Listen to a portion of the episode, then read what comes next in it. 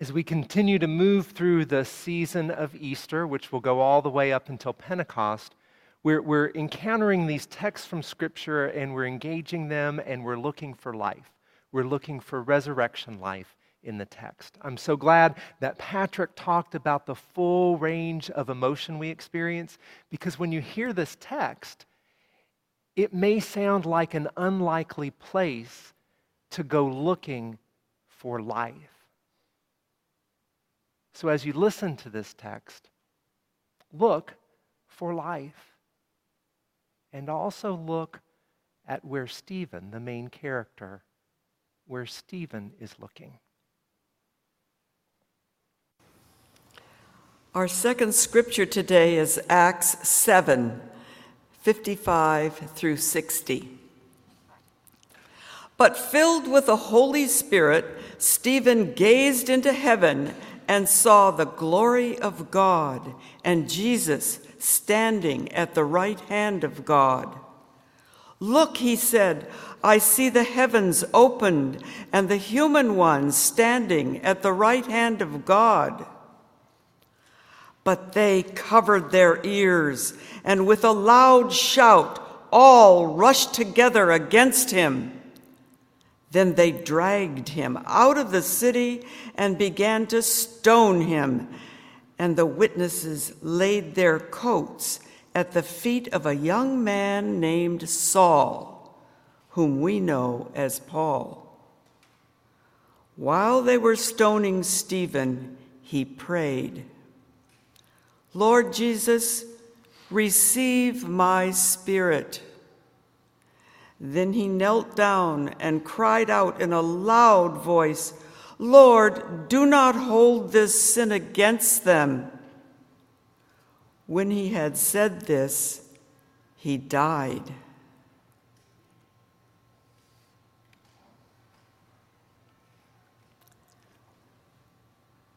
We celebrate the written word of Scripture. Thanks, Thanks be, to, God. God. We celebrate the living word, Christ among us. Thanks, Thanks be, to God. God. Please pray, please pray with me. Loving God, in every moment of our days, you bring us life. As we gather around your word, fill us with what we need so that we might go out and in the lives we live bless the world with the power of your resurrection and ours. Amen.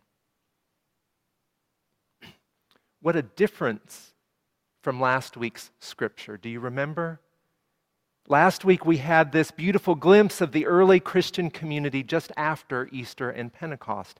They were all gathered together, living life together. They learned together, prayed together, broke bread together. They shared everything they had as anyone had need, and they had the goodwill of all the people. Day by day, more and more people were becoming a part of their community, a lovely glimpse of life together. But in this morning's scripture, just a few chapters later, Stephen is proclaiming resurrection and he is stoned to death. The crowd rushes in at Stephen, gnashing their teeth. They drag him outside the city and they kill him. This week's scripture seems an unlikely place to go looking for life. Where is the bliss? Where is the peace? And even more fundamentally, what on earth has happened in these few chapters that has brought us to this tragic moment? Well, first, let's meet Stephen and then see what got us here from last week to this week. Stephen is one of the very first deacons. If we had patron saints, Stephen would be the patron saint of deacons. Last week's scripture hinted to the fact that this community, their community, is growing fast, and it is. 2,000 here, 5,000 there. And remember, they're committed to sharing everything. So as the community grows and the diversity and number of needs grow, they need to scale up their structures for making sure everyone has enough. This comes to a head when it becomes clear that some of the widows in one group particularly vulnerable folks are being overlooked in the distribution of food. So the 12 decide to appoint the seven, seven deacons to lead the care and sharing in community. First among them is Stephen. By all accounts, Stephen is a good guy. Again and again, it is said that he is filled with grace and filled with faith and filled with Holy Spirit. We see that here. Stephen moving through the community, leading the care of the vulnerable and performing wonders and signs among the people. But opposition arises. Another group from within the community takes issue with what Stephen is saying and doing, and they stir up the people and they have him brought before the council. Evidently, this group gives great importance to the temple structure, to the place and its structures of power. This is where God is in the temple. And Stephen, with his experience of Jesus, but standing in that same tradition, emphasizes a God who is on the move in the world, in the midst of us, the God of the temple and of the tent.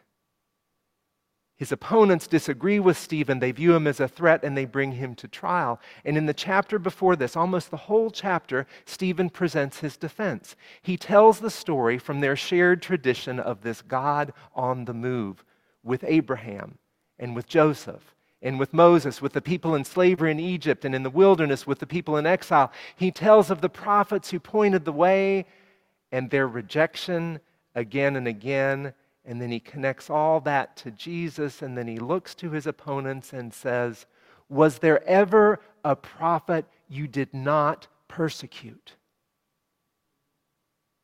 And perhaps understandably, the crowd swells with rage. Now, I need to pause here and say this there is an abusive reading of this scripture and of other scriptures in the New Testament that is anti Semitic and that has been used for great harm. That abusive reading looks at this text and says that something called the Jews are to blame for what happens here. It reads Stephen's opponents as the Jews. That reading is not historic. It's not faithful to this text or to the gospel of Jesus Christ. I categorically reject it, and so should we all. What's going on here is both more particular and, in a way, more universal. Perhaps most fundamentally, it's important to understand that everybody in this story, everybody in this story was Jewish.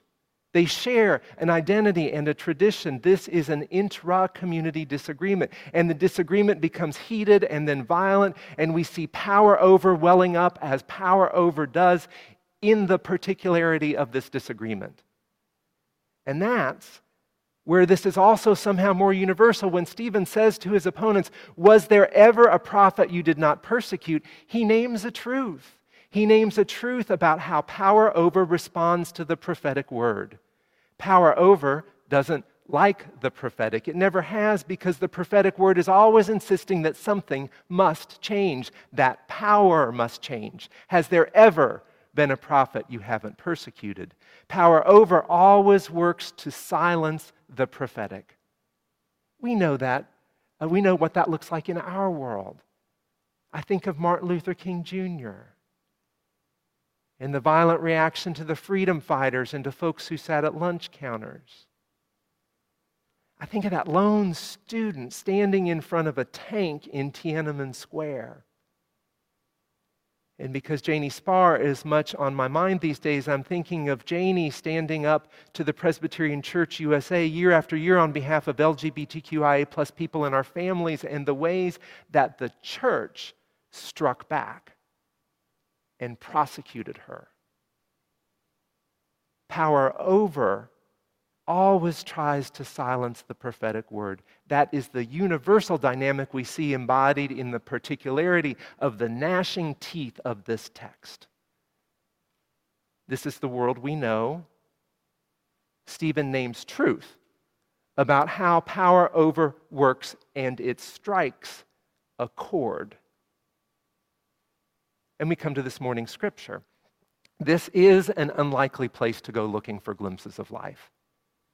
Standing in the terror of this text, I'm going to suggest that we go looking where Stephen looks. That is, after all, precisely what he is telling us to do. Look. Look. The crowd is enraged, full of fury. They gnash their teeth at Stephen and they come for him, and then it's as if the action stops. Like in a movie, they're coming at him and it all freezes for a moment. And Stephen gazes into heaven and says, Look, look, in this moment, Stephen looks beyond the violent cra- violence crashing down on him and he sees something more. He gazes into heaven. Look, I see heaven opened up and the human one, the risen Christ, standing at the right hand of God. And then the action cranks up again. The crowd can't bear it. They cover their ears, and with a loud shout, a loud cry, they rush together at him. They drag him outside the city, and they begin to stone him. And then, then it's as if the action freezes again, or, or maybe the crowd just blurs into the background as if all that is in focus now is Stephen. And while they are stoning him, and he gazes beyond them into heaven, Stephen prays, Lord Jesus, receive my spirit. Stephen falls on his knees. Lord, do not hold this sin against them. And as he says this, he dies, or more literally in the Greek, he falls asleep. This scene of death does feel an unlikely place to go looking for life but maybe it's exactly the place to go looking for the life we are talking about. Because here it all is death and life side by side. As one writer says, this is the story of a death that was precipitated by a bold proclamation of resurrection. And yet, even as the powers do what powers do, Stephen is able to look beyond that to something more and to trust and to forgive and to invite the crowd rushing toward him to see all that too. Look, look. In this life and death scene, Stephen practices the resurrection life he has proclaimed. Notice Stephen's gaze. Somehow, somehow, as the crowd rushes toward him, Stephen gazes into heaven and sees something more. This, this gaze, it's the Greek word atenizo. It's more, more than just physical sight, it's a deeper perception, an intentional focus of awareness here on Jesus. Somehow, Stephen, in the midst of this melee, is able to look and to maintain a steady focus beyond the fray. And what he sees is the risen Christ. Stephen sees a powerful, a power that is more powerful than the power coming at him. He gazes into heaven and sees Jesus standing with ultimate authority over everything that is happening here. Look, look. Amy Oden calls this the prophetic gaze. The prophetic gaze names the harm being perpetrated here. Doesn't gloss over it, it names it plain. It doesn't shy away from it. That is, after all, what brought Stephen to this moment. He has spoken truth to power about power. The prophetic gaze names all of that and then looks beyond it looks beyond it to a bigger reality at work in the world for good. Stephen looks to the God who has always been in the midst of us and rests his gaze on the risen Christ. And in his gaze, Stephen sees and leans into and embodies resurrection life. Look, look. And notice what Stephen does. Notice the forgiveness the crowd plugs their ears. They will hear no more. They let out a shout and pick up their stones. And Stephen says, Lord, receive my spirit. And then, Lord, do not hold this sin against them. Stephen forgives them, he prays for them. While they are raining down stones on him, he forgives them. Who does that? How does anyone do that? Well, most obviously, Jesus does. These things that Stephen says here, they're familiar because they're what Jesus says at crucifixion receive my spirit, forgive them. Stephen does here what Jesus does. But really, in our world, in our lives, how do you name honestly the harm at loose in this world, all the harm, and even so set your gaze on and live into a bigger reality? I think of South Africa, where after years and years of apartheid, through a process of truth and reconciliation, they have been able to move into a bigger reality. Not uncomplicated, but somehow healing. I think of Northern Ireland, where after years and years of conflict and troubles, they have just celebrated the 25th anniversary of the Good Friday Peace Accord, 25 years of living in peace, not uncomplicated, but healing. I think of Congressman John Lewis, who said that in the midst of the struggle, it's uh, important to live as if. He said, You've got to live as if the new reality you long for is already here, even as we live our lives in the hard realities of the world that we are changing. Stephen names the reality of power in his world, and even in the midst of this mob, he gazes into the heaven and sees beyond the shouts and the stones, he sees life, and with his last breath, he lives that out forgive them. Do not hold this sin against them.